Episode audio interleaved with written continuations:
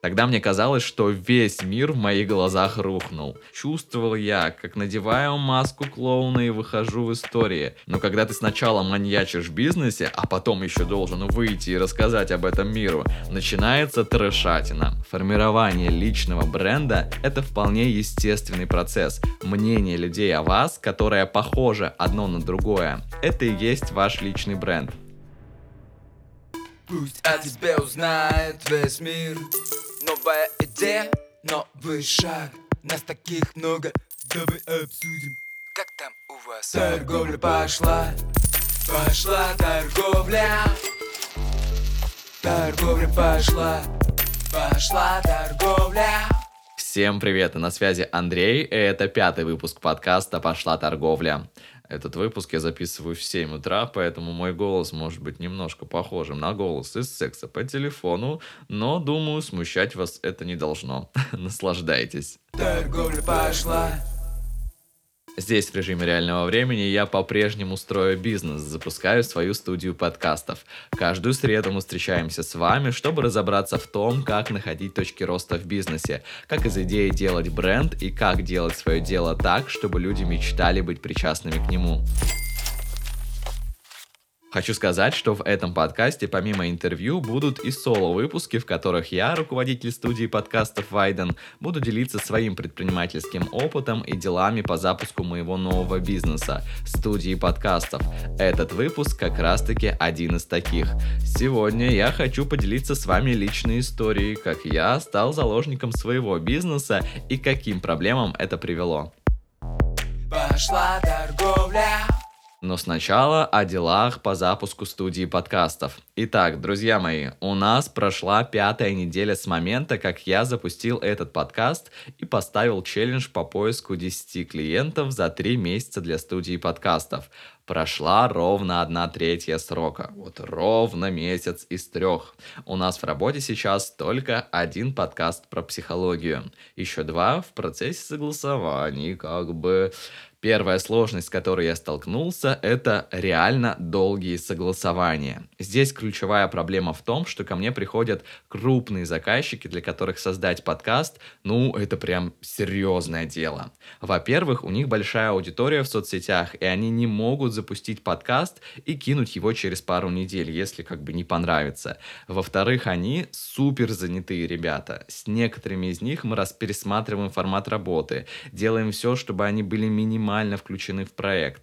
Кто-то уходит подумать и понять, как более логично вписать подкаст в общую стратегию продвижения. И вот это подумать порой занимает от месяца. Кстати, сразу после записи этого эпизода у меня встреча с ведущей подкаста про психологию. И думаю, что уже в ближайшем эпизоде поделюсь с вами, когда мы его запустим. А также расскажу о том, как планирую найти еще 9 клиентов, учитывая то, что среди моего окружения кандидатур, кажется, больше нет.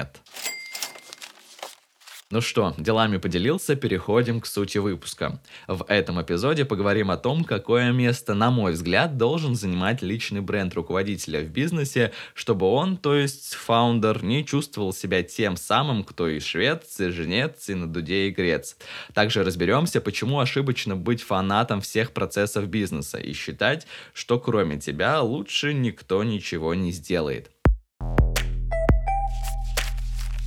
Для меня личный бренд – это то, что само по себе формируется в процессе. Не только в процессе ведения соцсетей, но и в обычной жизни. Например, я по жизни супер ответственный человек, который всегда все выполняет качественно. Также я люблю смаковать момент. Ну, это когда ешь, думаешь о еде. И мысль того, что я гедонист, я транслирую в мир. Я об этой мысли рассказываю своим друзьям.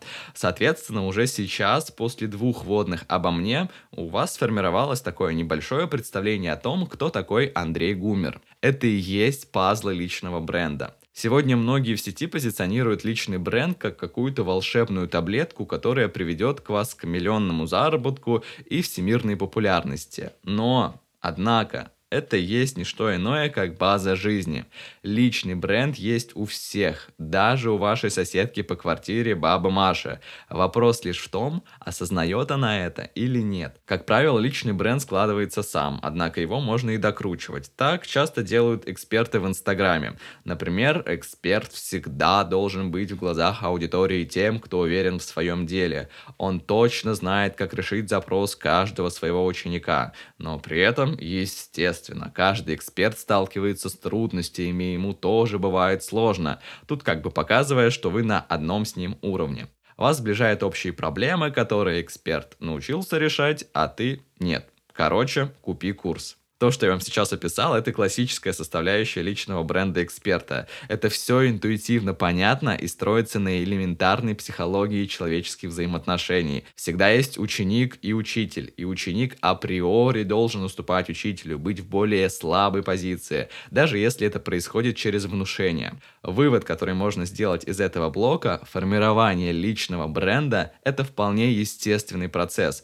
Чтобы понять, какой он у вас, посмотрите на себя со стороны. Вспомните, как вас воспринимает окружение. Как человека, который вечно опаздывает, или как того, кто любит вкусно поесть, или как того, кто разбирается в прогревах. Мнение людей о вас, которое похоже одно на другое, это и есть ваш личный бренд. И если вы хотите быть в глазах людей экспертом в построении системного бизнеса, а все вокруг вас считают максимально несистемным человеком, то стоит задуматься, как вы проявляетесь в этот мир, в каком месте факапитесь. Ну все, ликбез по личному бренду прошли, расскажу теперь историю, как я с личным брендом стал заложником своего бизнеса.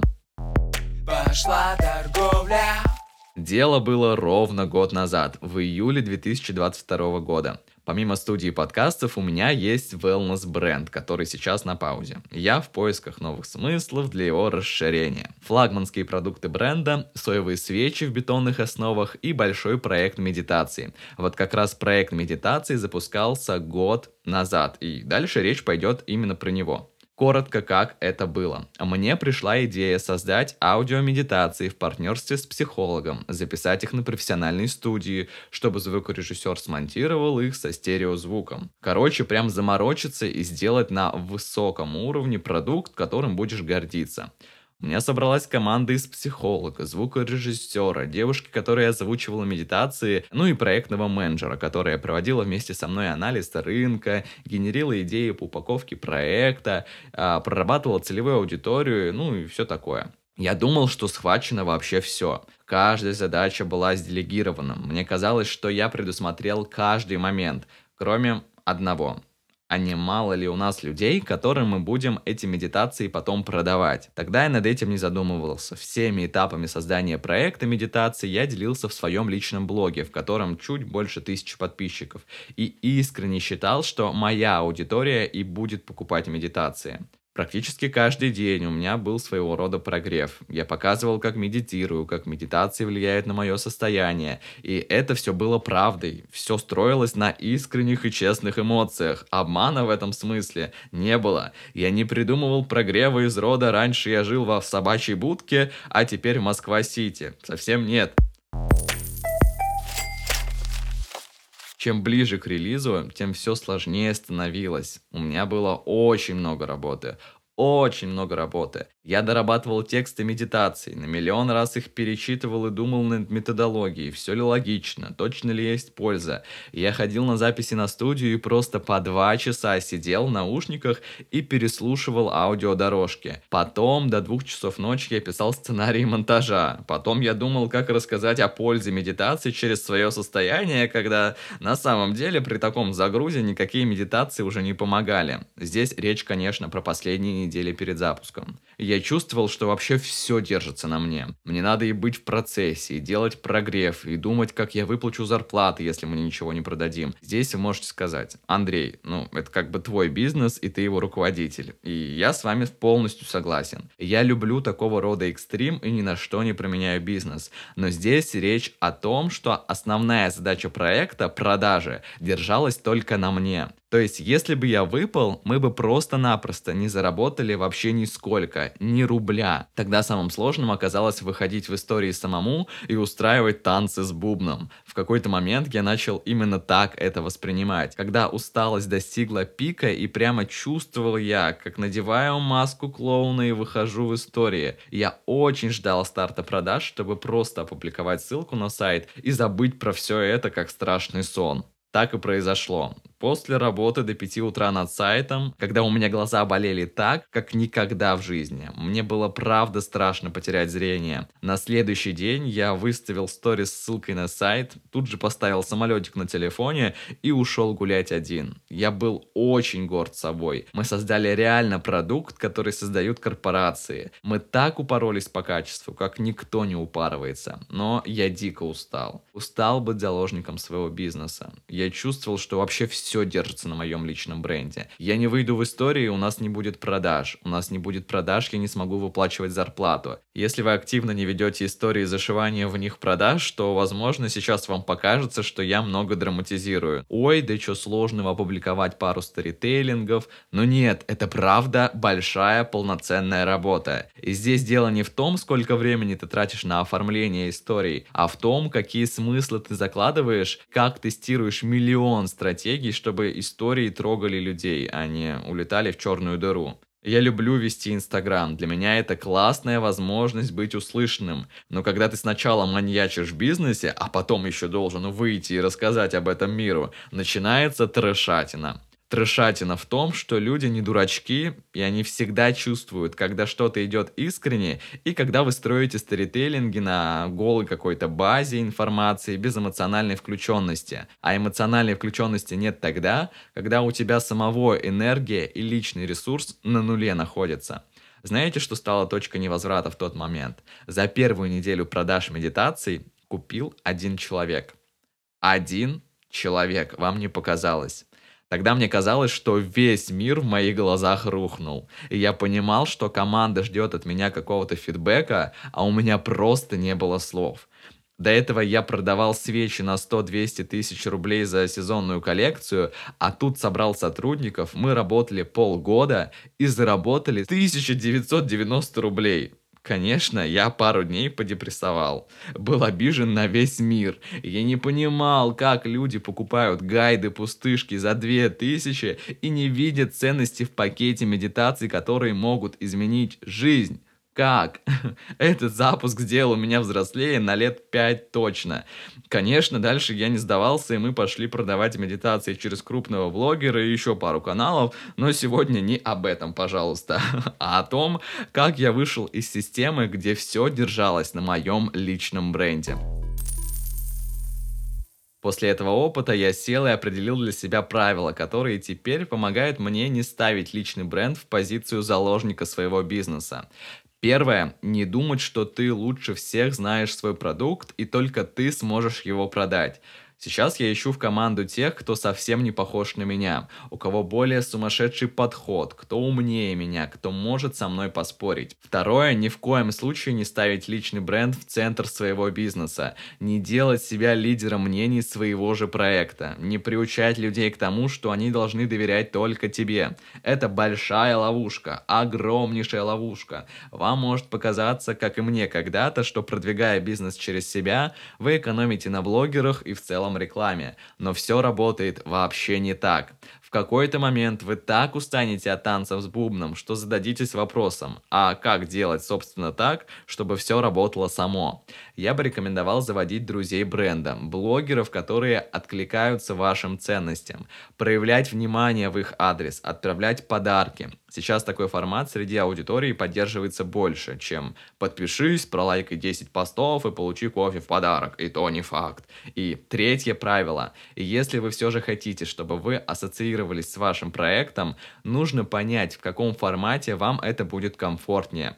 Например, не сниматься во всех рилсах своей компании, если вам это ну, не близко, а дать возможность проявляться команде и не бояться, что сотрудники станут популярнее вас. Ну и последнее, главное правило, которым надо руководствоваться перед тем, как вшивать личный бренд в бизнес, чтобы потом не разочароваться в своем подходе, сесть и четко понять, зачем вы это делаете. Вы можете хотеть чтобы все знали, что за проектом стоите именно вы, и это нормально.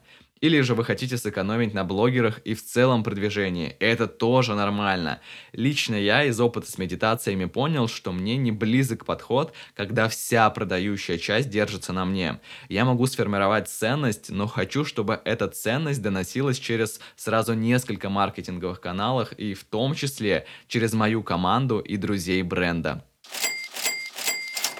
Вот такие пироги. Помните, что во всем надо знать меру и в том числе не фанатеть до сумасшествия от своего бизнеса.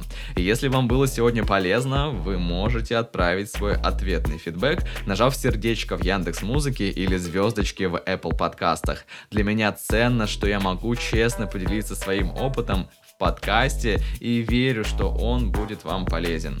Услышимся уже в ближайшую среду в новом эпизоде. Пока-пока. Торговля пошла.